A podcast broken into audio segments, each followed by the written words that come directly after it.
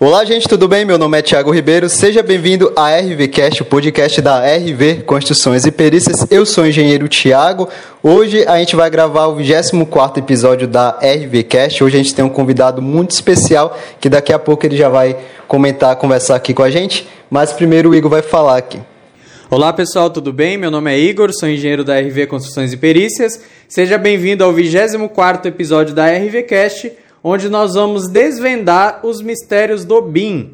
E para isso, nós chamamos o professor arquiteto Alessandro Lopes, né? Foi nosso professor da faculdade de engenharia civil, deu algumas matérias para gente. É, a gente agradece a sua participação, Alessandro, por aceitar aqui o nosso convite para gravar a RVCast. É uma honra ter o professor aqui. É uma honra. A gente está aproveitando e cobrando as notas que ele deu para gente. Claro. então, seja bem-vindo, muito obrigado. Se apresente aí para o nosso pessoal. Bom, pessoal, obrigado, obrigado você, Igor, obrigado, Thiago. É, realmente muito feliz, contente, né, de estar aqui colaborando com vocês e podendo falar desse assunto aí que está crescendo cada dia mais, que eu já falava até na época da faculdade para vocês dele, né? Sim, com certeza. Já tem um tempinho aí que ele está acontecendo. Então, a pessoa obrigado. que mais falou pra gente sobre o BIM foi você. Foi. Na faculdade.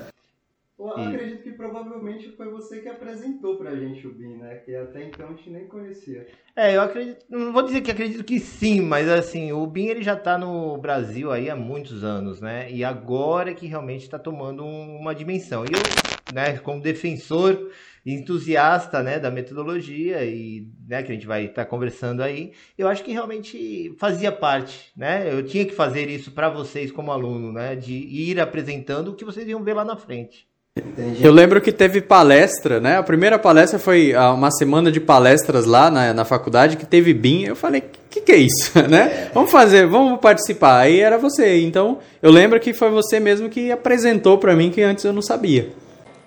É, pode se apresentar mais para você. Você já chegou falando do BIM, né? É, Nem se apresentou. Se empolgou um pouco. Se apresentar, aí. falar que, bom, que você. Uh, bom, minha formação ela é bem, vamos dizer assim, retilínea e sinuosa. Eu fiz edificações, né? Eu sou técnico de edificações formado, isso lá na pré-história ainda. Uh, fui para arquitetura porque eu já estava, quando terminei o técnico, trabalhando no escritório de arquitetura e vi que realmente era a minha praia.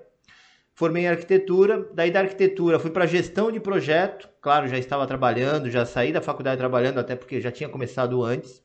E recomendo para todo mundo fazer técnico. Não sei se vocês dois tinham feito, mas quem nunca fez técnico ou tem dúvida do que seguir, mergulha aí. Tanto faz qualquer instituição, é sempre bom ir para o técnico antes da faculdade. Falo como contratante e falo como professor para vocês que estão ouvindo. O técnico ele te põe a mão na massa e te dá a realidade. A faculdade te dá a teoria e te dá a consciência de como aplicar. Então, eles são complementares, não é secundário fazer um curso técnico. E daí fui fazer gestão de projeto. Me apaixonei mais ainda porque eu percebi que dentro das atividades que eu fazia como arquiteto, cabia essa gestão de projeto.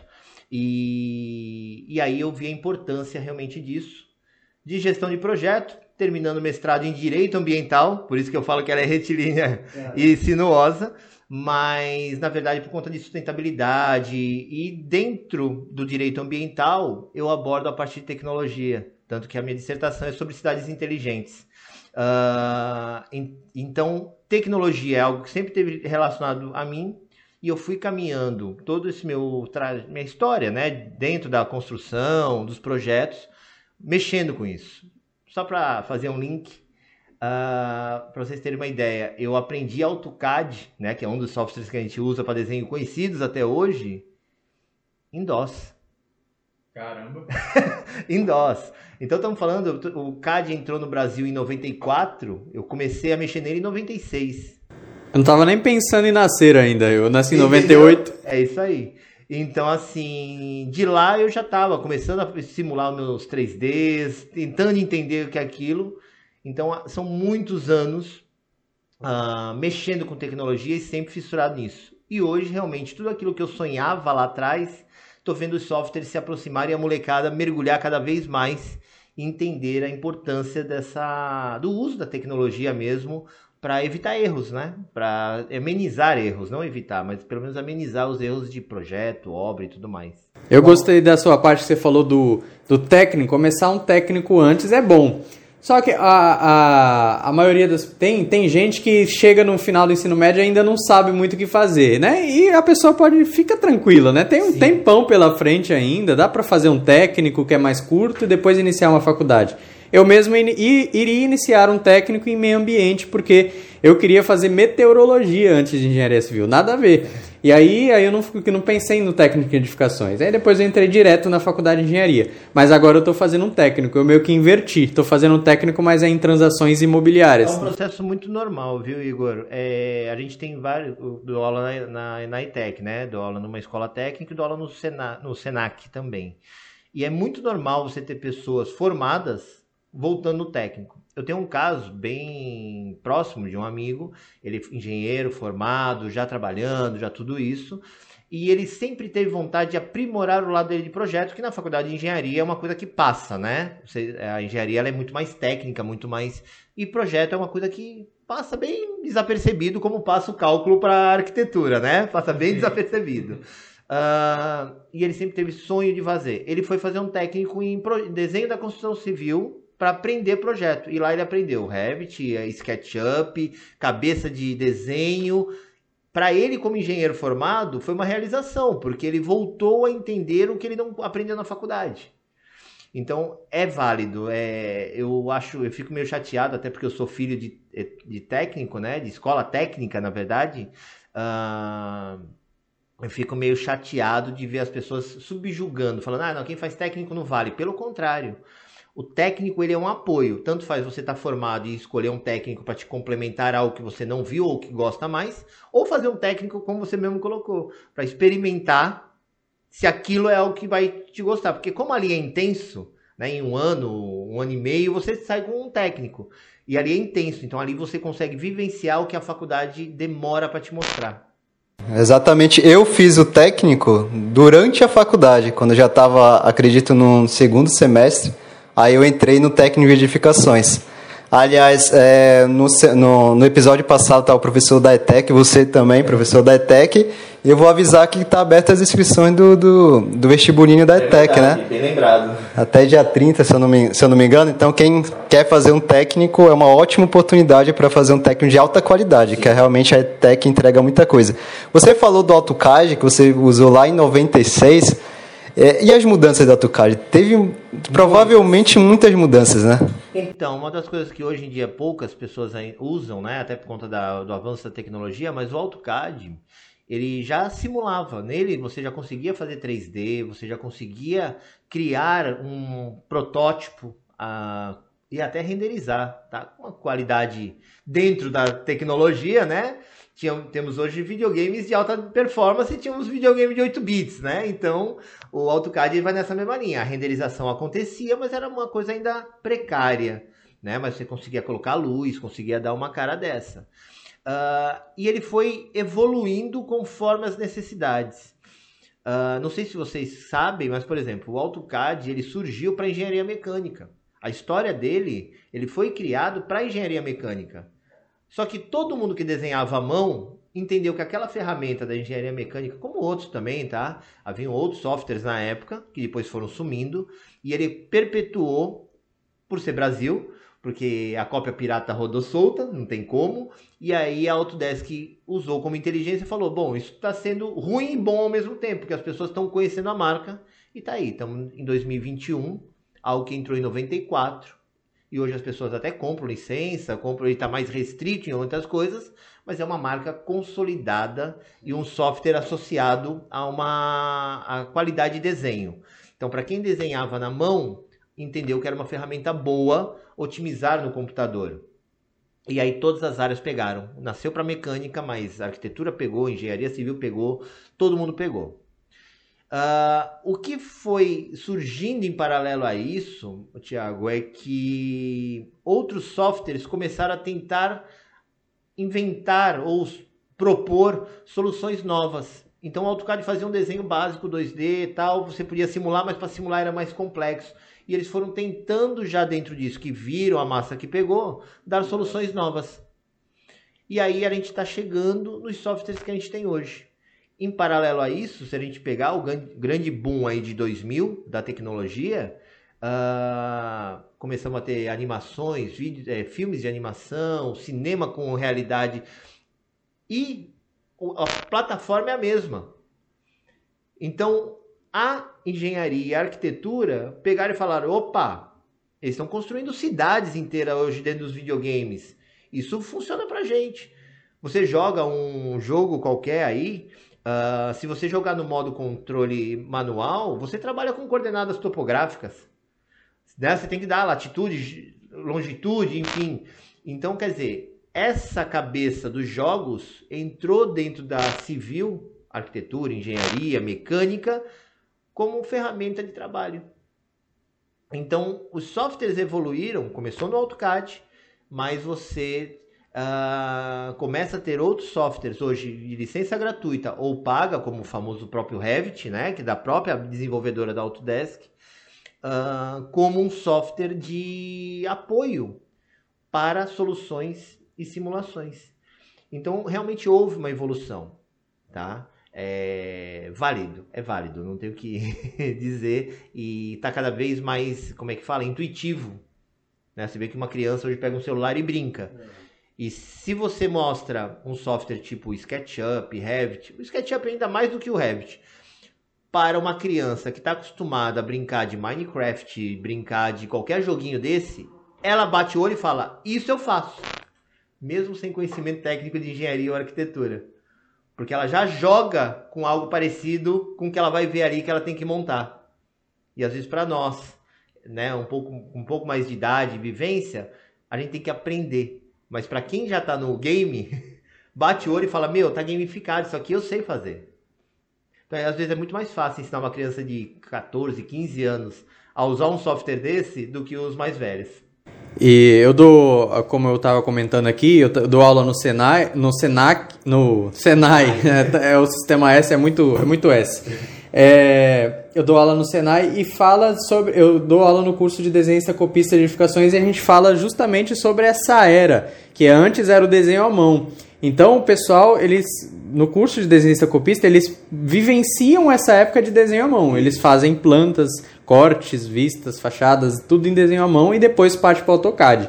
E o AutoCAD, ele se tornou meio que uma, uma paixão de quem usa, porque mesmo com o avanço, como você falou, um avanço de outros softwares, criação de outros softwares, o Revit, o outro SketchUp, o TQS, o Eberic, enfim, o AutoCAD ainda continua sendo muito utilizado e é, a, as pessoas estão sendo.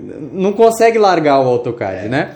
E você, você citou, você falou aí da, da, da explosão, do boom da tecnologia. E agora que você, eu, como você falou do boom da tecnologia, eu queria que você falasse do BIM. o que, que é esse BIM, né? É um, o BIM, esclarece para o pessoal, é um software, o BIM? Não é? O que, que é esse famoso Onde que a gente aí? compra esse BIM? Ah, onde, onde, compra? onde compra? É no Mercado Livre que compra o BIM? Como brinca até um professor né, lá nosso, vocês também tiveram aula com ele, com o Borrasque, ele lembra daquela brincadeira do Silvio Santos, 1, 2, 3, BIM. Ele vira para mim, não, vamos falar de 1, 2, 3, BIM. Uh, na verdade, assim, o BIM ele tem essa associação com software por conta dessa história do AutoCAD. O CAD ele foi uma migração do desenho à mão para o computador. E a, quando surgiram essas evoluções, o Autodesk, de forma inteligente, criou um software que te obriga a desenhar como se desenhava no passado, com sobreposição de folhas. E ela automaticamente já gera um desenho compatibilizado tá? Então, para as pessoas de uma forma geral, entenderam que o Revit era o substituto do AutoCAD e não que era uma nova plataforma de desenho, né? Uh, e isso gerou essa confusão porque ele veio junto com a história do BIM. Então, assim, a Autodesk pegou a metodologia BIM, ela é uma metodologia de trabalho e jogou isso numa linguagem de software, de desenho.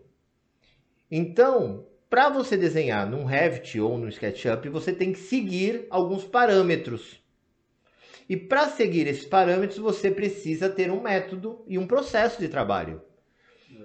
Né? Então, quando você tem método e processo, automaticamente o seu desenho tem chance de amenizar erros.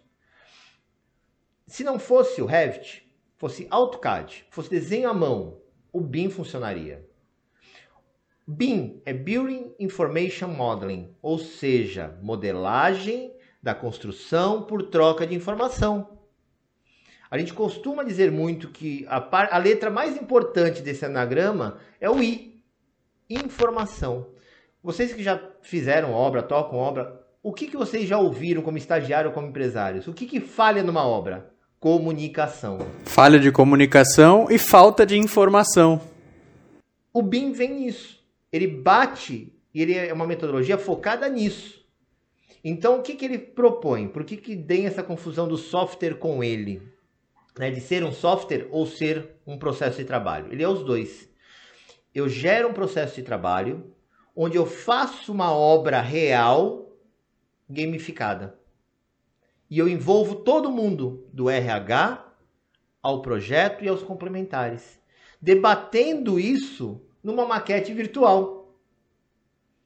Então, por isso que ele é um software, sim, qualquer software. Tem vários softwares com a cabeça BIM, com a metodologia implantada nele. E aí, como você mesmo sugeriu, TQS é um software BIM. SketchUp, por mais bobo que possa parecer, ele é muito mais complexo, ele é um software BIM. O Revit é um software BIM. ArchiCAD é um software BIM. E outros tantos que tem aí, até de licença gratuita, você não precisa nem pagar. Você pode baixar e ele tem essa cabeça BIM porque ele trabalha dentro de uma metodologia. Qual é a chave da história? É fazer que nem a gente está aqui, se reunir, abre o projeto numa tela e começa a perguntar, Igor, fiz o projeto, compatibilizei, dá uma olhada, gente fala, poxa, mas olha, a hidráulica, por essa simulação, está passando num pilar. Em vez de você esperar para resolver isso na obra, você já detectou no modelo. E eu já discuti contigo qual solução. Vou trocar o pilar? Vou fazer uma curva nessa tubulação? Vou mudar o projeto? Mas a gente já debateu isso antes de sofrer na obra. Então ele ameniza erros porque ele já faz esse clutch, essa configura, essa compatibilização no modelo construído. E aí acontece a mágica. Hoje no Brasil a gente gasta mais tempo em obra do que em projeto. A pressa de gerar um projeto é gigante. Vocês são cobrados, vocês fazem projetos complementares, vocês sabem isso. Ah, quero para amanhã. Quero... O BIM. 10 dias. 10 dias, 10 dias. O BIM, ele inverte isso. Ele pede que você gaste e consuma mais horas em projeto para você fazer a obra rápida. Então, aquela mágica que a gente vê acontecer lá fora, que a gente fica encantado, fala: nossa, construíram um hospital em duas semanas na China. Sim, o projeto já tinha discutido. Quando deu a pane, porque eles vivem com a prevenção, coisa que o brasileiro não está acostumado a fazer. Eles vivem com a prevenção. Quando deu a pane, o que, que eles fizeram? Apertaram um botão e falaram: jogadores, entra. Cada um já sabia o que fazer. O projeto já estava discutido. Então, quando você executa sem dúvida, a obra sai. E é muito mais inteligente, né? Porque quando você está fazendo o projeto, é muito mais econômico a gente mudar ali algumas coisas e tal do que ir na obra e fazer uma mudança. Ou então é, você já executa a obra ali, depois você vai pensar, caraca, mas ali vai passar uma tubulação. Fica muito mais caro a gente resolver. E pior ainda é você resolver isso quando já está tudo pronto. Exatamente. Ou seja, é muito mais inteligente. Só que isso é uma mudança mesmo de raciocínio. É uma mudança que não devia acontecer. Porque assim, uh, por onde eu passo, falo e implanto, enfim, uh, ajudo né, a implantar essa, essa metodologia, esse processo, eu comento muito que isso já devia vir nos primórdios. A gente aprende na faculdade, na escola técnica, em qualquer lugar, que é importante compatibilizar projeto. É importante especificar as coisas antes de executar. A gente aprende isso. Só que a gente não faz isso. O mercado consome a gente de uma forma de exigir a obra, porque a obra é algo palpável. A obra eu vejo. O cliente quer comprar o piso amanhã porque ele viu uma promoção e não sabe nem se aquele piso é bom ou, ou razoável para aquele projeto dele, para aquela situação dele. Mas ele quer comprar porque ele quer ir na loja, ele está empolgado. E aí ele compra e comprou a mais, comprou a menos. E isso, dentro do processo de compatibilização, você sai com uma extração mais correta, né? Então, assim, respondendo a tua pergunta, o BIM é uma metodologia pendurada por uso de uma tecnologia que é compatível com essa metodologia. Né? Então eu preciso de uma tecnologia para fazer a simulação, mas eu tenho todo um trabalho de processo paralelo. De alinhar os times, de debater os complementares em cima do mesmo desenho. Então, BIM é metodologia pendurada na simulação por meio de tecnologia.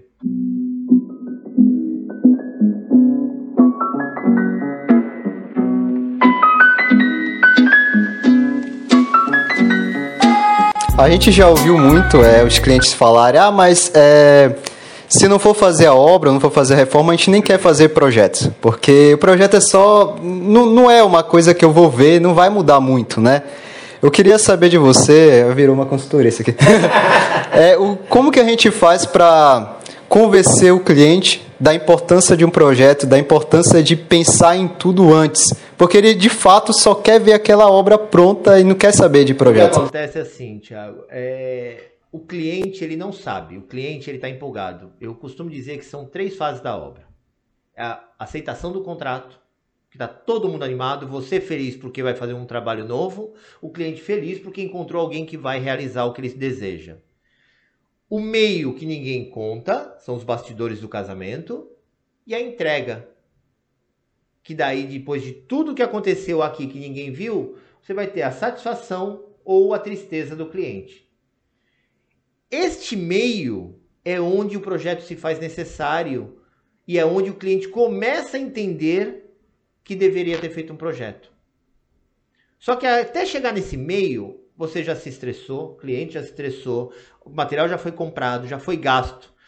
Então, o melhor jeito de convencer, vamos dizer assim, não gosto nem de usar essa palavra, mas é você ensinar o cliente o que é o projeto e até onde ele impacta.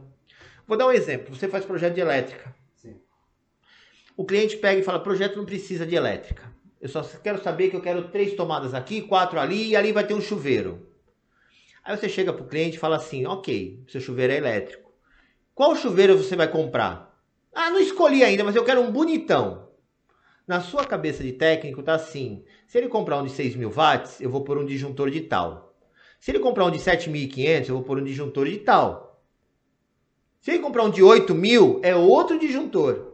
E é outro cabeamento na sua cabeça técnica. Na do cliente, ele só quer um chuveiro bonito. E aí quando você mostra para ele que se ele colocar, ele pega e não faz projeto. Vamos dar um exemplo bem real, não faz projeto. E aí você fez o padrão. O padrão é quanto? 6.500, 6.800, 7, 7.000 watts. Fiz lá 7. Ele comprou de 8. A hora que desarmar o disjuntor no primeiro banho quente, de quem é a culpa? De dele, quem construiu. dele que comprou o chuveiro de 8 de quem construiu que não avisou ele ou a sua que não informou que o projeto foi dimensionado para outra coisa? Aí tu vai falar, mas ele não fez projeto, você falou que não precisava, que o teu eletricista era bom. E aí o cliente começa a falar assim, mas você que é o técnico, eu te paguei para isso. Você deveria ter me informado. Então essa educação do cliente é uma culpa nossa. Nós não temos esse trabalho de educação do cliente. Como para nós é tão óbvio, a gente não tem essa paciência de educar o cliente. O cliente não sabe. Só que na hora que dá o problema, ele liga para ti e fala: Você devia ter me informado. Então, assim, é, eu acho que projeto tem que ser conversado e realmente mostrar até onde ele chega. A gente, às vezes, não quer, a gente como técnico, a gente corre esse risco de, às vezes, a gente fazer, querer fazer. A gente sabe que é importante, mas a gente não explica para o outro o final do processo. Aonde impacta ele ter um disjuntor errado? Aonde impacta ele não ter feito um projeto pensado? A hora que você fala, olha, você vai pôr o de 8 mil? Ah, não sei, não escolhi ainda. Põe a carga máxima. Você já deve ter ouvido isso. Põe o máximo que pode. Aí ele compra um de 6. O disjuntor não vai desarmar nunca. Aí vai queimar o chuveiro. Aí tu fala, o incêndio vai ser provocado porque você pediu para pôr a carga máxima eu calculei pelo máximo, você colocou inferior, o disjuntor não desarmou e seu chuveiro explodiu. E a carga máxima no chuveiro, a carga a dimens dimensionamento máximo na hidráulica, na estrutura, vai acabar gerando custo desnecessário também, muito a mais. Exatamente. Então o projeto ele também é considerado como uma economia para a obra, né? Ele vira economia. Ele vira economia, porque evita o superdimensionamento. Você vê, Igor, pegar no teu calo, tu faz estrutural. Estrutural é o projeto mais ignorado de uma obra. De uma obra normal, convencional, não digo uma obra de grande porte, mas uma obra residencial, que a pessoa uma reforma, é o projeto que a pessoa menos quer. Por quê? O empreiteiro falou para ela que ele já fez não sei quantos açougues, tantos galpões, que ele comprou umas vigas metálicas lá no ferro velho E nunca caiu. e nunca caiu.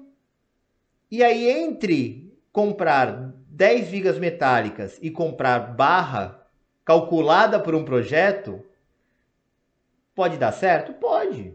Tá aí. Mas também pode dar problema. E na hora que der problema, ninguém vai lembrar do empreiteiro. E nem que o problema, o colapso foi causado pela viga metálica que ele colocou. Não, mas eu coloquei a viga para suportar. Sim, mas como você colocou? Essa carga está descarregando aonde? Ah, sobre uma parede de tijolo. Opa! Ah, mas segurou uma casa, não vai segurar uma lajezinha? São coisas distintas, você sabe disso. Então, é, esse explicar é um trabalho difícil e árduo. E poucas pessoas fazem isso.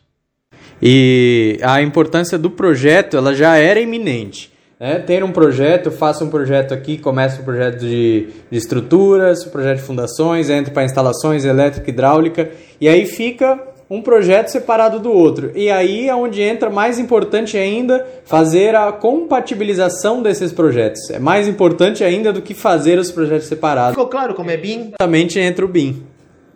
Ele não precisa ser um software de simulação. Se você no seu escritório criar o hábito de debater antes de executar, você já tem 50% dele encaminhado. Você já está meio que implantando o BIM. O BIM, que é a parte mais difícil, essa mudança, essa cultura de debater antes de colocar. Então eu nem posso dizer assim que o AutoCAD ele não faz parte do BIM. Ele pode fazer. Ele pode fazer. Se você fizer toda essa compatibilização, conversa, conversar, é, debater sobre ele, fazer a... Até um projeto no papel, então a gente pode. Antigamente, eu costumo comparar muito isso. Antigamente, o projeto no papel, ele dava menos erro na obra do que o projeto no CAD. Sabe por quê? Porque primeiro que ele era compatibilizado, eu fazia a elétrica, eu fazia a arquitetura, eu mandava para você as minhas folhas, porque era uma cópia só, né? Eu não fazia várias cópias que nem hoje em dia a gente faz. Fazia a minha cópia, eu te mandava, você colocava na sua prancheta, colocava a sua folha por cima e redesenhava em cima da minha base de arquitetura. Para não ter que fazer tudo de novo, colocava o papel embaixo e fazia o projeto por cima. E aí ficava compatibilizado. E aí você pegava a arquitetura e a elétrica e mandava para o estrutural. Ou, mandava arquitetura para estrutural, fazia o lançamento dos pilares, mandava arquitetura estrutural para o elétrico e hidráulico que fazia em cima dessas bases os outros. Então a gente já fazia uma compatibilização porque era trabalhoso. O AutoCAD facilitou. Só que daí cada um fez do seu jeito, até com a mesma base, mas cada um soltou e jogou para o gerente de implantação a função de compatibilizar as informações. E aí tu imagina o cara ter que olhar a obra e compatibilizar projeto. E aí o BIM vem nisso. O BIM, quando entra o Revit ou o CAD, ArchiCAD, TQS, uh, vem com essa cabeça, o que, que eles fazem? Eles criaram uma extensão de comunicação com todos os softwares, tá? Chamada IFC.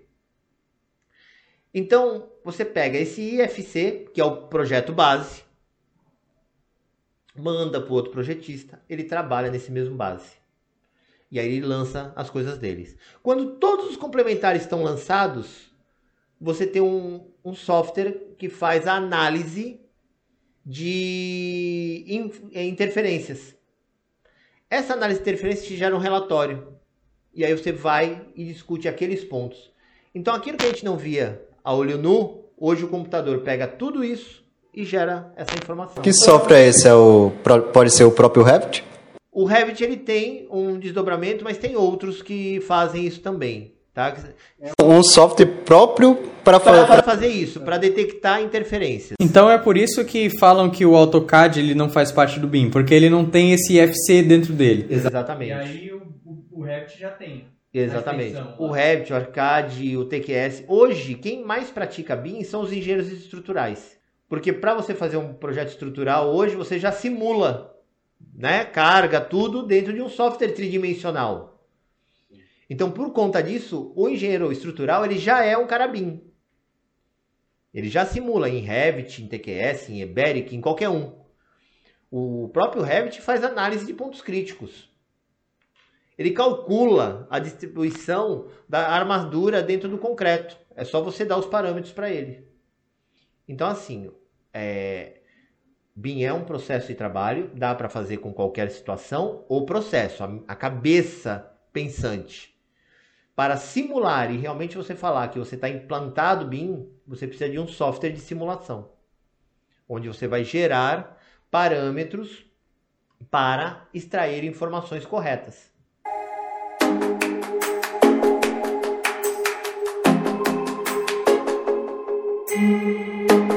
Certo. E o, o BIM, ele vem sendo discutido há muitos anos já, né? Há muito, muito tempo já.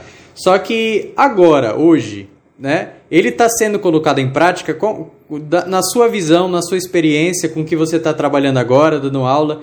Ele já está sendo colocado em prática ou ainda tem uma certa dificuldade? O pessoal ainda está em marcha, marcha lenta ainda? Então, tem das duas pontas, Igor. É, se a gente fala, olhar mundo, temos vizinhos aqui, Chile, coisas que já trabalham com BIM há muito tempo, tá? Se a gente focar em Brasil, aconteceu uma, um erro que foi benéfico para o BIM. Em 2018, o Estado Sul ele criou um sistema dele para trabalhar já em BIM. Então, hoje, as obras do Sul, arrisco dizer que quase 80%, né, começou no Paraná, mas hoje a região toda já absorveu obras públicas e particulares já são analisadas e executadas dentro da metodologia BIM, escritórios pequenos e escritórios grandes, tá? Uh, e eles criaram um manual BIM, tá? Então, se você entrar aí no site BIM Paraná, você vai ver lá que tem todo o processo de como eles construíram e você pode até baixar o manual deles, isso em 2018. Em 2018, o então presidente Michel Temer assinou um decreto que o Brasil deveria estar em BIM no mesmo ano que o Paraná validou a cartilha dele, o Michel Temer validou que o Brasil tinha que ter uma, um, um calendário de uso do BIM, de implantação, metodologia, treinamentos do BIM.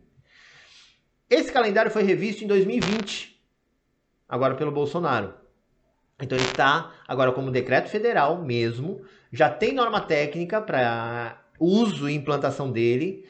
Uh, e os estados estão caminhando para isso. Tem norma técnica vigente já? já? Tem norma técnica é 2019 a norma técnica, uma BNT. Não vou lembrar agora o número dela, mas tem, tem uma norma. Você pode jogar norma técnica BIM.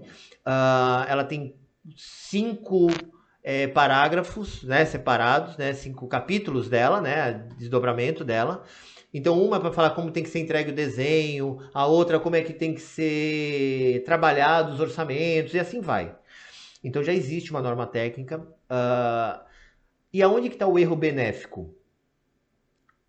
O grito saiu da seguinte forma, que a partir de 2022, 21, uh, o Brasil tinha que estar 100% em BIM. Só que isso não é de toda a verdade. Já está chegando em dezembro. É, então. 2021 era o término da primeira fase do calendário para obras públicas e não são todas as obras públicas.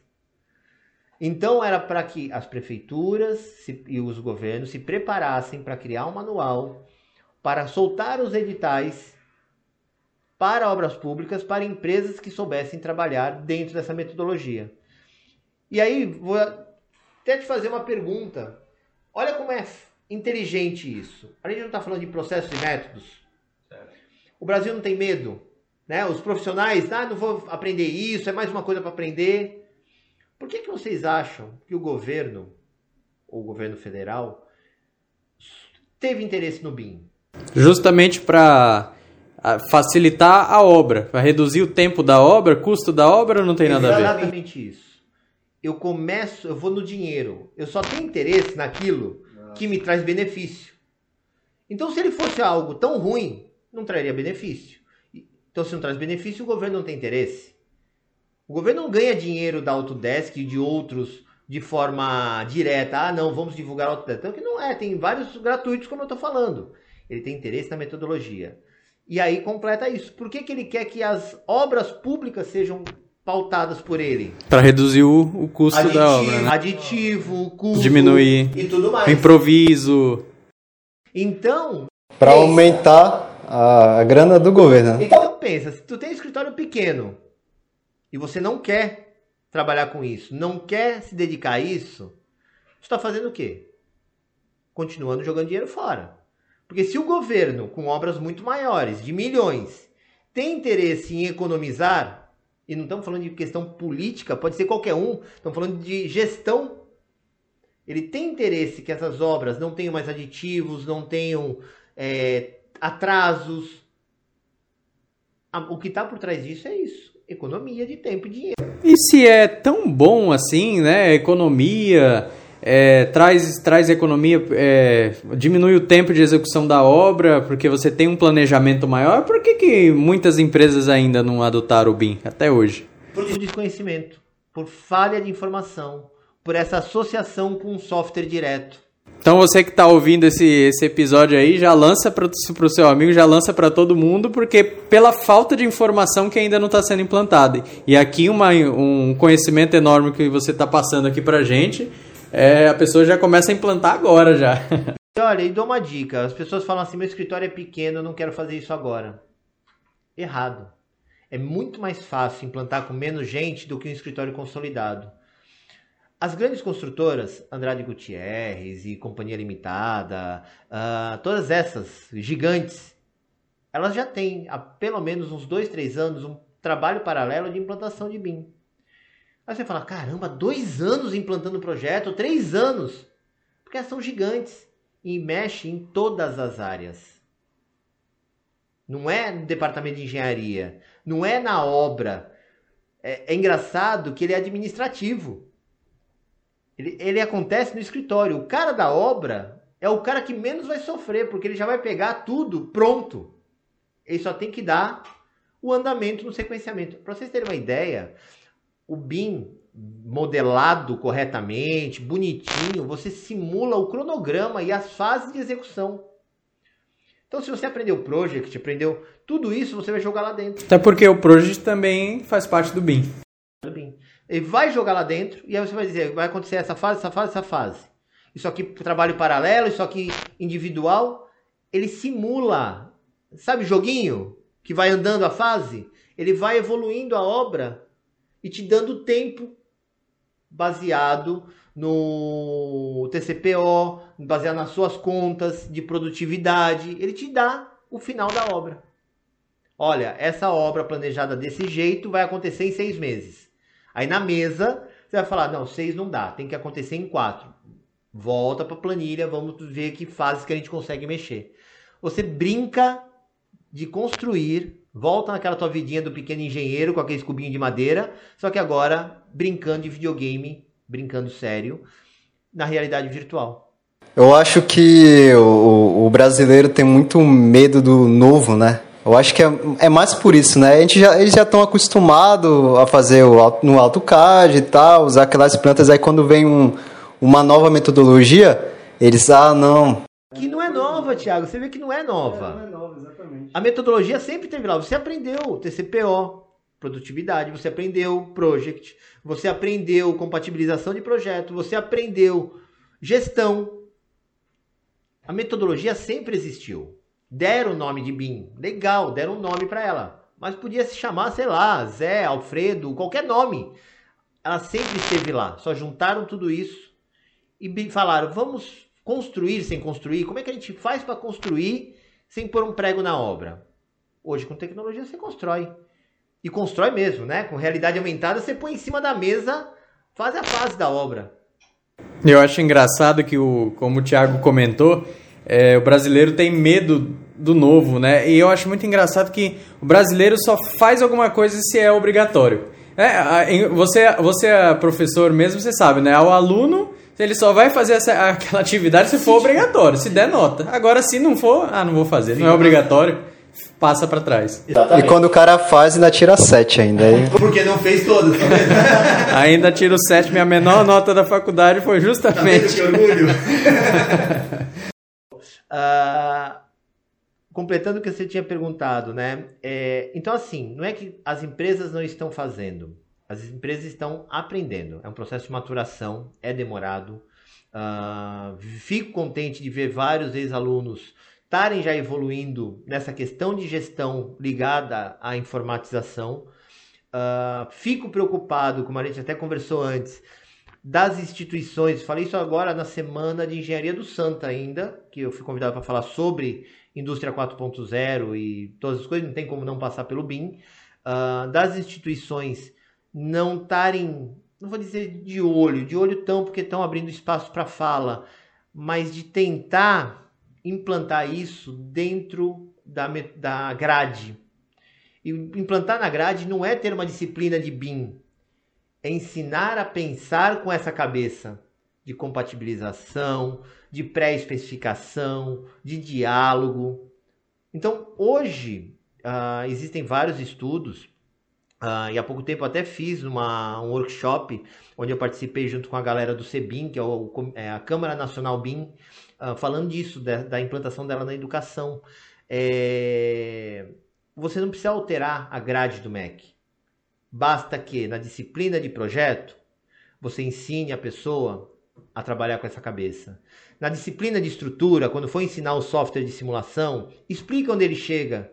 Faz uma aula. Você não perde conteúdo, você não atrasa é, o conteúdo programático do semestre se você gastar um dia para falar.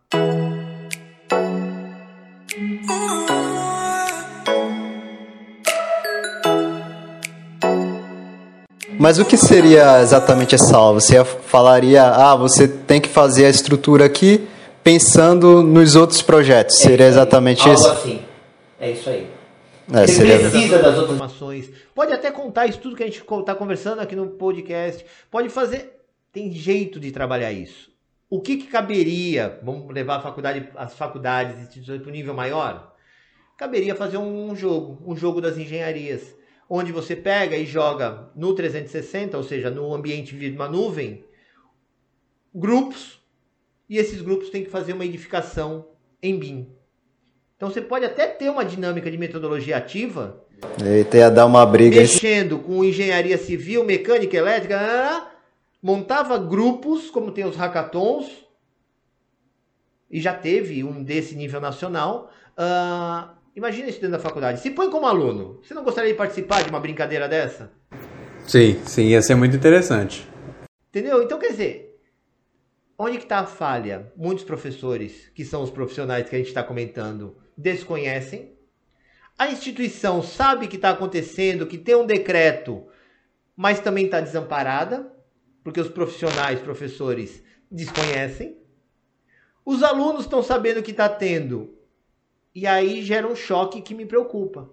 O que a universidade entrega não é o que o mercado espera. Hoje você soltar no site de empregos estágio para engenheiro, arquiteto, a primeira coisa que eles pedem com o sexto semestre, quinto semestre, é que já tenha noções de trabalho dentro da metodologia BIM. E volta no tempo. Ou quem está aí ouvindo que esteja o que, que você ouviu antes do podcast sobre isso no teu sexto semestre para você conseguir uma vaga de estágio? Nada, nada. O que, que você correu atrás de tentar aprender algum software, alguma dentro da tua especialidade que saiba fazer isso? Você vai estagiar? Não. Aí você vai estagiar no peão da elite. Você vai estagiar na frente de obra. Você vai receber a coisa pronta. Você deixa de ser um ser pensante. Olha o problema. Então a gente vai, a gente está caminhando, o mundo caminha para o escritório, para debater no escritório, e você está fora disso, você só vai receber informação e implantar. E a galera quer mesmo ficar mais em obra. O pessoal quer saber mais de obra, quer fazer estágio em obra. Que é e... fazia 50 anos atrás, 60 anos atrás. A obra é importante, só que hoje o mundo constrói de outra forma. E a gente ainda está preso no tradicional. Tanto que quem. Volta a falar. Por que, que você acha que os grandes estão preocupados em fazer que isso aqui aconteça? Por que, que um governo gera um decreto? Porque dá menos prejuízo, porque é mais inteligente. É o correto a se fazer antes de executar. É só levantar os, as estatísticas aí de quantas obras paradas o Brasil teve. Já foi matéria de fantástico isso. E com o BIM você ameniza isso. Porque ela não vai nem ser implantada. Enquanto ela está no projeto debatendo, você não gastou dinheiro de obra pública, dinheiro público, para deixar um museu parado.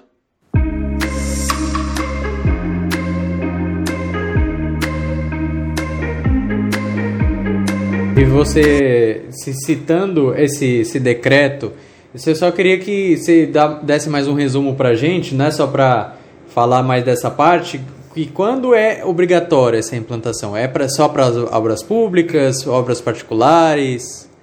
Igor, do jeito que eu te falei, foi um erro benéfico. Era primeiramente para obras públicas, para terminar em 2025, 26 com 100% BIM em todas as obras, tá? Mais um exemplo Brasil. Salvador, se não me falha a memória, hoje, se você manda um projeto para a prefeitura de obra nova em modelo IFC, modelo tridimensional, a obra é aprovada em uma semana. Tá bom? Uma semaninha. Quanto tempo você leva para aprovar um projeto aqui em São Vicente ou em Santos ou Quanto papel você gera para ser analisado? Muito mais, né? Muito mais. Salvador. Você manda o modelo, ele já é analisado, porque o modelo ele é fiel. Uma coisa que é legal de citar é o seguinte: inverter o processo. O papel é questionável. Eu altero uma planta, um PDF, eu ponho o valor que eu quero. O modelo parametrizado eu não altero. Se eu alterar o modelo, altera a planilha. Agora, no papel impresso, eu posso alterar só a planilha sem mexer no, plan... no... no modelo. Então, quem é o papel fiel? É o modelo tridimensional. Então, você mandar um arquivo tridimensional para as prefeituras, para a empresa analisar, não tem erro. Não tem falha de faltou uma cadeira, faltou um vidro, faltou. Se falhou, é porque não tá. Porque ele se. Ele é, inter, é Como é que fala? Ele se comunica, vai, vamos pôr bem no popular. Ele. É, todas as informações que estão contidas naquele modelo tridimensional eles estão conjugadas a todas as outras planilhas extraídas dele. Interconectados. É, é isso. Ele tem um outro nome lá de que é mais voltado à informática, interoperabilidade. Interoperabilidade. É. Uh, então isso gera uma fidelização. Então se eu tirar um puxador daquele projeto, a planilha também extrai esse puxador, o valor também sai aquele puxador. Se eu coloquei algo a mais, ela insere também esse algo a mais. Aqui eu edito. Lá é certeza. Então o que, que você, como analista, gostaria de ter na tua mão? Um modelo 3D que já te dá essa planilha vinculada ao projeto? Ou um papel que é questionável a partir de agora? E será que as prefeituras, por exemplo, daqui, elas sabem analisar um projeto em BIM? Será que estão preparadas para isso? Não, estão dentro desse plano de, de melhorias e preparo. Porque eu sei que, como você falou em Salvador, eles devem estar. Mas aqui, será que se a gente for levar lá, eles. Putz, mas não, eu... não. Pode ter um profissional ou outro. Uh, eu tive a oportunidade de fazer com um grupo de obras é, públicas de Santos. Eu cheguei a dar uma capacitação do, de um software para eles e passar essa metodologia. Mas foi uma capacitação para um grupo específico. E aí depois troca a gestão, troca as coisas, as coisas. Mas sei que eles estão cuidando e fazendo isso lá. Santos, tá? Uh, então, internamente, eles estão promovendo algumas ações para capacitar. Esse período é de capacitação. A ideia desse período é pôr a consciência rodando na cabeça de todo mundo. E aí, você pode falar assim, Alessandro, muito lindo. Até quem está ouvindo pode falar assim: adorei o discurso, belo, campanha política tá aí 2022, voto Alessandro. Mas não é isso. A preocupação é a próxima etapa. Sabe aquele empreiteiro, o seu mestre de obras, que adora ficar com o celular, que tu até paga diária melhor se ele não tiver com o celular? Então, esse cara vai ter que trabalhar que nem uma montadora de carro. Ele vai ter que pegar o celular dele e validar a atividade do dia dele. Era exatamente isso que eu ia perguntar, até anotei aqui. Como que a gente vai levar, a gente discutiu tudo aqui, os projetos e tal, perfeito, tá tudo certo. Como que a gente vai levar isso agora para a obra? Vai ser no papel ainda? Como que a gente vai levar tudo Nos isso dois. que foi discutido? É isso aí, Tiago. A gente vai levar nas duas situações. Vai levar papel e vai levar tablet. Tá? Uh, quantos componentes, vamos fazer uma analogia bem legal. Quantos componentes você acha que tem num carro? Putz, tem um, muito. E numa obra? Mais ainda. Mais ou menos do que um carro? Em uma obra, acredito que mais. Menos. Menos. O que tem na obra de elementos? Estrutura, pilar, viga, daí só vai trocar a tecnologia. Você tem vedações, você tem acabamentos. Sabe quando você tem no carro? Só no motor deve ter pelo menos o que? Umas, uns 500 itens. Você tem pistão, você tem não sei o que, você tem. Mas tudo bem, vamos fazer motor. Aí você tem a parte de ignição, né, de manuseio, né, de marchas, tal, câmbio. Você tem as rodas, você tem a carenagem externa, você tem a montagem externa de estofamento, você tem regulagem, você tem refrigeração. Por baixo deve ter aí, se a gente explodir um carro, uns 2 mil itens. E na obra não deve chegar a mil itens. Uma obra explodida e um carro explodido, o carro tem muito mais. Só que o carro trabalha em linha de produção. E se vocês já viram aí montadoras, como é que eles funcionam? O cara é contratado para apertar o parafuso da roda direita. E do outro lado tem o cara que foi contratado para apertar o parafuso da roda esquerda. E aquele cara que fez o parafuso da roda direita, ele põe lá, parafuso feito, e dá uma validação. Hoje em dia, algumas montadoras maiores, até no smartwatch, ele abre o smartwatch dele, roda a parafusada. Esse carro passa para o outro cara que vai verificar o parafuso desse cara. E ele fala, parafuso ok, e segue. Isso é linha de produção. Construção civil é uma indústria, não é? Sim. Não foi assim que vocês aprenderam? Indústria da construção civil não é o que se fala? Que procedimento industrial que ela tem?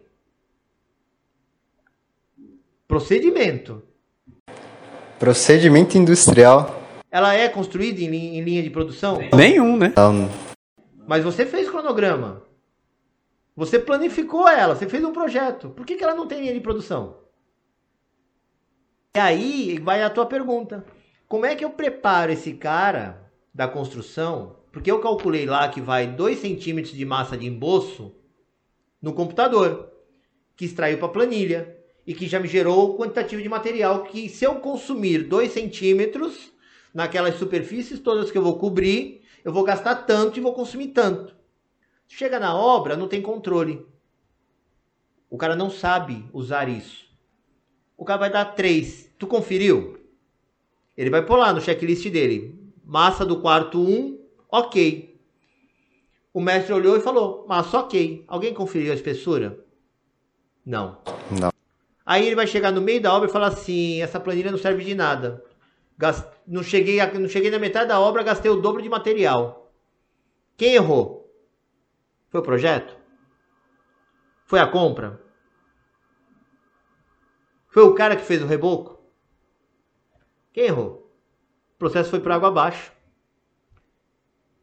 Entendi. E você então considera é, essa então a maior dificuldade de se implantar o BIM? Essa falta de conhecimento, essa falta de comunicação? Eles ficaram para o segundo plano, Igor. Essa galera da obra vai ouvir o que a gente está falando e vão falar: Meu, isso é só para quem é engravatado. Isso não é para mim. E é para ele. Ele vai ser o culpado final porque não adianta nada a gente fazer o projeto e não sair de acordo com o projeto, né? Então nesse, eles têm que ter noção disso. E nesse caso, Se a gente levar isso para uma obra pública, olha o problema. Será que vai ter vamos ter que ter engravatado levantando parede? Entendo. Mas olha só, na obra pública, hoje, qual é a discussão? Aditivo.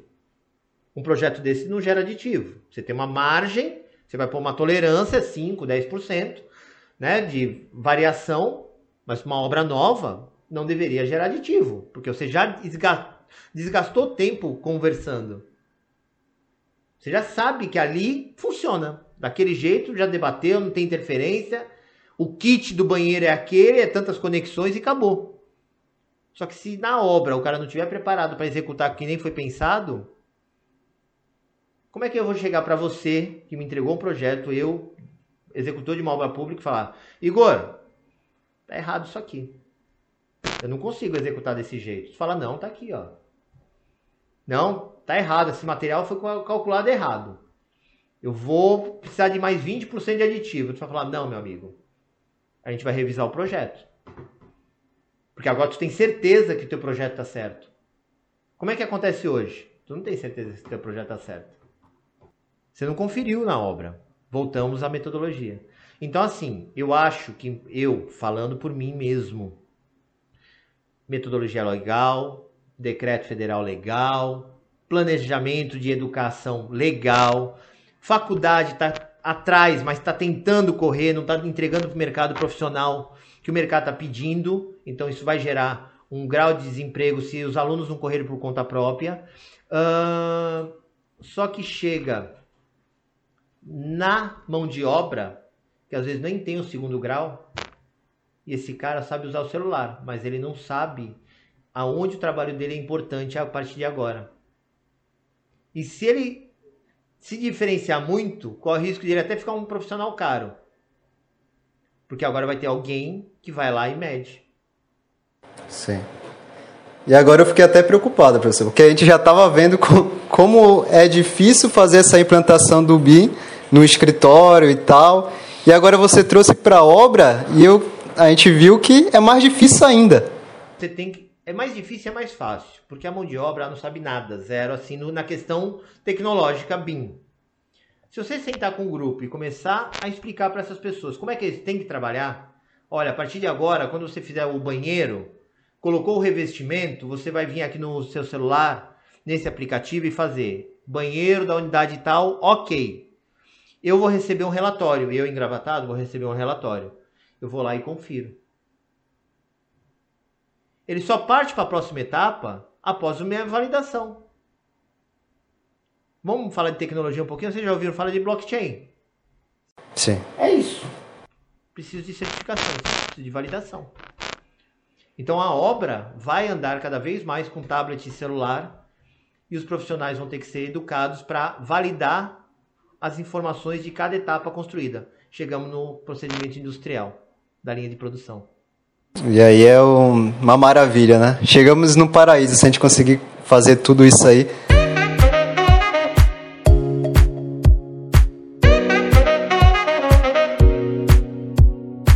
Então, a partir de agora, mais do que nunca, nós vamos ter, ter pessoas cada vez mais capacitadas, cada vez mais com conhecimentos em BIM, né? Porque já é uma realidade. Antes a gente falava, a partir de 2021 vai, vai ser realidade. A gente já está acabando 2021. Então nós temos que ter cada vez pessoas mais capacitadas. E essa é a sua opinião sobre o futuro dessa modelagem BIM? Maior, capaci maior capacitação do pessoal técnico, para conseguir fazer com que isso chegue, chegue dentro da obra. Exatamente. É, eu acho que até quem é de obra já pode começar a olhar, não tem esse preconceito. É metodologia, gente. É o que eu estou falando, é processo e métodos. O software, o cara da obra, ele não precisa saber usar um Revit, ele tem que saber extrair informação. O cara da prefeitura, ele não precisa saber desenhar no Revit, ele tem que saber extrair informação. Porque o arquivo vai vir pronto. E ele vai baixar no visualizador as informações e ver se está compatível. Só que, e quem está executando vai pegar essa informação, executar e falar, executado conforme o projeto. Então é educação, é cultura, é mudança de, de sistema de trabalho, de processo de trabalho. Mas a gente está bem aquém, né? Comparado com o mundo, a gente está bem aquém. Esse trabalho que vocês estão fazendo é legal, já abre de uma forma mais popular para todos Uh, vocês mesmo passaram por essa experiência, eu dentro da faculdade faço isso. Você comentou da, da ETEC. A, o curso de edificações, a grade nova, já contempla a fala de BIM. Já mudou a grade de edificações. No técnico, já está implantando dentro do eixo de infraestrutura, na grade nova, metodologia BIM. Não com todo esse rigor que eu estou falando, mas já começa a ter falas e sistemas de trabalho dentro disso. É, eu acredito que todo mundo que está envolvido com construção civil tem que pelo menos saber o que é o BIM, né? Exatamente. Pelo menos isso. Olha, Tiago, te dou um exemplo. Eu estou implantando, hoje eu estou no Departamento de Infraestrutura como coordenador de projeto. Estou em São Paulo. O Departamento de Infraestrutura é quem constrói todas as ETECs e FATECs do estado de São Paulo. Tá? E eu estou coordenando o projeto de implantação BIM para eles. Ou seja, estou ensinando, né, uh, entendendo como eles funcionam e ensinando como seria correto soltar os editais e como projetar dentro disso. Para que as próximas unidades, reformas, retrofits e tudo mais sejam feitos dentro dessa metodologia e dessa sistemática de BIM. Nesse primeiro momento, é para construção. Sabe onde é que isso vai refletir lá na frente? Que é o que eu te falo de refletir lá na frente? Quando eu tenho o, o, a construção parametrizada, eu já posso pôr o parâmetro desgaste. E aí me ajuda na zeladoria. Porque eu sei que aquela pintura, daqui a um ano tem que sofrer outra pintura. E o software vai me dar um relatório dizendo: olha, escola tal precisa ser feita uma manutenção preventiva porque ela já foi concebida dentro dessa metodologia e dentro dessa simulação tridimensional. Então o software, a inteligência artificial pega, manda para mim, falando: olha, aquela escola que você fez um ano atrás tem que passar por uma manutenção agora. Eu não dependo mais da escola me pedir. Escola, obra, qualquer coisa, estou falando dessa gestão. Então ele ajuda na manutenção. Também, né? Também. Seja ele acompanha toda a vida útil do, do edifício. Está né? simulado, está no 3D, está no computador. E, e por último, né, para a gente, a gente encerrar, quero implantar o BIM, né? Vamos, vamos falar agora de uma forma mais prática, é, desde o início. Quais são mais ou menos os passos aí para a gente conseguir implantar esse BIM, já que a minha empresa ainda não tem? Primeiro reza. Reza muito. Pede. Uh, não, eu brinco assim até pelo seguinte: é, não tem mão de obra. Vou implantar eu, eu mesmo. Se você buscar hoje no mercado estagiários ou pessoas que desenhem, tá difícil. Tá difícil. Tá escassa essa mão de obra. Tá? Uh, então você vai ter Mão de obra você fala o operário? Não, a mão de obra é estudante. A mão de obra Cara, técnica que. Do... Desenhista, o famoso cadista, o desenhista à mão, não tem no mercado. Não tem. Para complementares, para você ter uma ideia, hoje deve ter no estado de São Paulo, acho que umas 10 empresas que fazem projetos complementares dentro da metodologia BIM. 10 no estado. Caraca. Então, então tem que rezar. Então é, é esse o segredo da implantação Quem do Quem está à frente? Volto a falar, engenheiro estrutural. Por conta do software deles, já tá. Já posso começar a me achar aqui. Tu já pode se achar aí. Porque ele já gera em, em 3D. E aí, para os arquitetos que trabalham com Sketch, perfeito. Você vai mandar um arquivo IFC, pode olhar lá, que ele exporta como IFC. Ele pega, joga isso no SketchUp dele, ou ele pega o SketchUp dele, gera um IFC, manda para você, você calcula a tua estrutura no SketchUp no teu software. Então, assim, todo mundo já está meio inserido. Então, como você perguntou, como é que eu implanto? Primeiro, organiza seu escritório dentro de como você quer. Como é que vai funcionar esse canal de comunicação? Tá? Aí você começa a ler o software e ver que tipo de nível de extração que você quer e de detalhamento. Dentro do BIM, uh, eles têm os load, LODs, que são os níveis de desenvolvimento do projeto, do objeto. Ou seja, o nível de detalhamento. Quanto mais detalhado, mais informação tem. Quanto menos detalhado, menos informação tem. Isso vai de 100 a 500. Né? 100, 200, 300, 500. 400, 500. Uh, e aí você escolheu o teu nível de detalhamento e aí tu segue aquela linha. O quanto você vai fornecer de informação e o quanto você vai extrair de informação. Então, o primeiro passo é criar essa comunicação. Como vai comunicar? Quem são meus parceiros de projeto? Ah, o Igor faz para mim, o escritório do Igor faz para mim os complementares. Igor, a partir de agora eu vou te gerar este arquivo com essa cara. É o suficiente para você? Tu vai falar, é. Não, pô, põe mais isso para mim que já me ajuda nesse cálculo. Aí eu vou, altero meu LOD e ponho um nível pouco mais para te atender. E aí em cima daquela informação que tu recebe, tu faz. Tá? O que é legal do BIM, sendo bem agora um biguista, é que ele redemocratiza a hierarquia. Ele volta com o arquiteto sendo líder de projeto, porque nada sai sem o projeto inicial, o projeto arquitetônico. Eu, você precisa do meu projeto para você soltar o resto. Então o arquiteto é o Ele ponto é o chave. cara que tem que fazer o 3D. Então pensando bem, o BIM não é tão bom assim. Ele tem que fazer o 3D. Tem que partir dele para soltar os outros.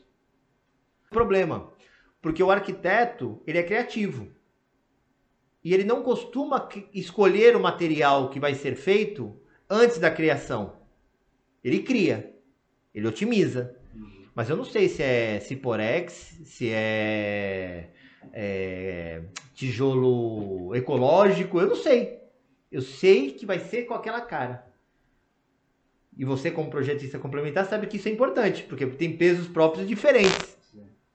Então, assim, para os arquitetos não precisa ter medo. Você cria uma organização para conceituação e depois, quando você definir o material, você vai lá e altera o parâmetro dessa conceituação para executivo.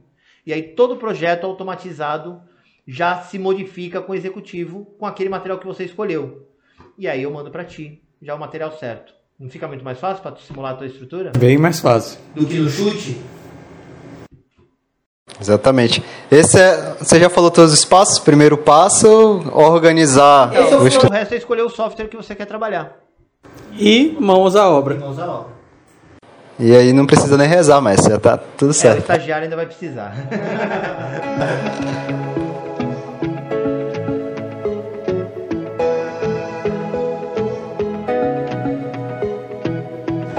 Então, muito obrigado, Alessandro, por todas as, as informações passadas aí. É, nós gostamos muito e acredito, tenho certeza que os nossos ouvintes também, quem está ouvindo aqui, é, se anotou bastante coisa, também gostou bastante, tirou bastante aprendizado, está preparado aí para um futuro cada vez mais atuante do BIM. Né? Gostaria de mais uma vez agradecer a sua participação aqui por ter aceitado o convite da gravar RVCast. Gostaria que você fizesse suas considerações finais, falasse um pouco do seu trabalho que você faz também, é, como é que o pessoal que está ouvindo te encontra, como é que faz para contratar um serviço seu. Bom, Igor, obrigado. Né? Tiago também, obrigado aí pelo convite. É sempre gostoso falar de um assunto que eu já defendo há muito tempo, né? Bom, o pessoal consegue me encontrar nas redes sociais, é, não tem essa dificuldade toda, então Até na TV, hein, pessoal? Até na TV, Então- bobear e tá aí. no arroba arc.alessandro Lopes consegue estar no Instagram, lá já tem todos os canais até para fazer contato, ver um pouco do que eu falo, do que eu faço. Ah, quiser implantar no escritório, saber um pouco mais, ou né, agora vender, fazer aquele jabá, né? Precisar de um projeto arquitetônico ou de uma gestão mais completa de projetos complementares com o projeto arquitetônico, também pode me consultar e aí a gente vai trocando figurinha e falando e explicando um pouco mais para vocês aí ouvindo. Certo, a gente vai deixar seu, seu Instagram na, na descrição, né? Aqui do desse, desse podcast. Mais uma vez, obrigado. Foi uma honra conversar com você aqui. Professor nosso e tal, agora colega de profissão, né? Muito obrigado, foi muito legal. Eu mesmo aprendi muito aqui com você e eu tenho certeza que o pessoal gostou muito. Então, gente, gente esse foi o 24 episódio da RVCast. Até a próxima. Tchau.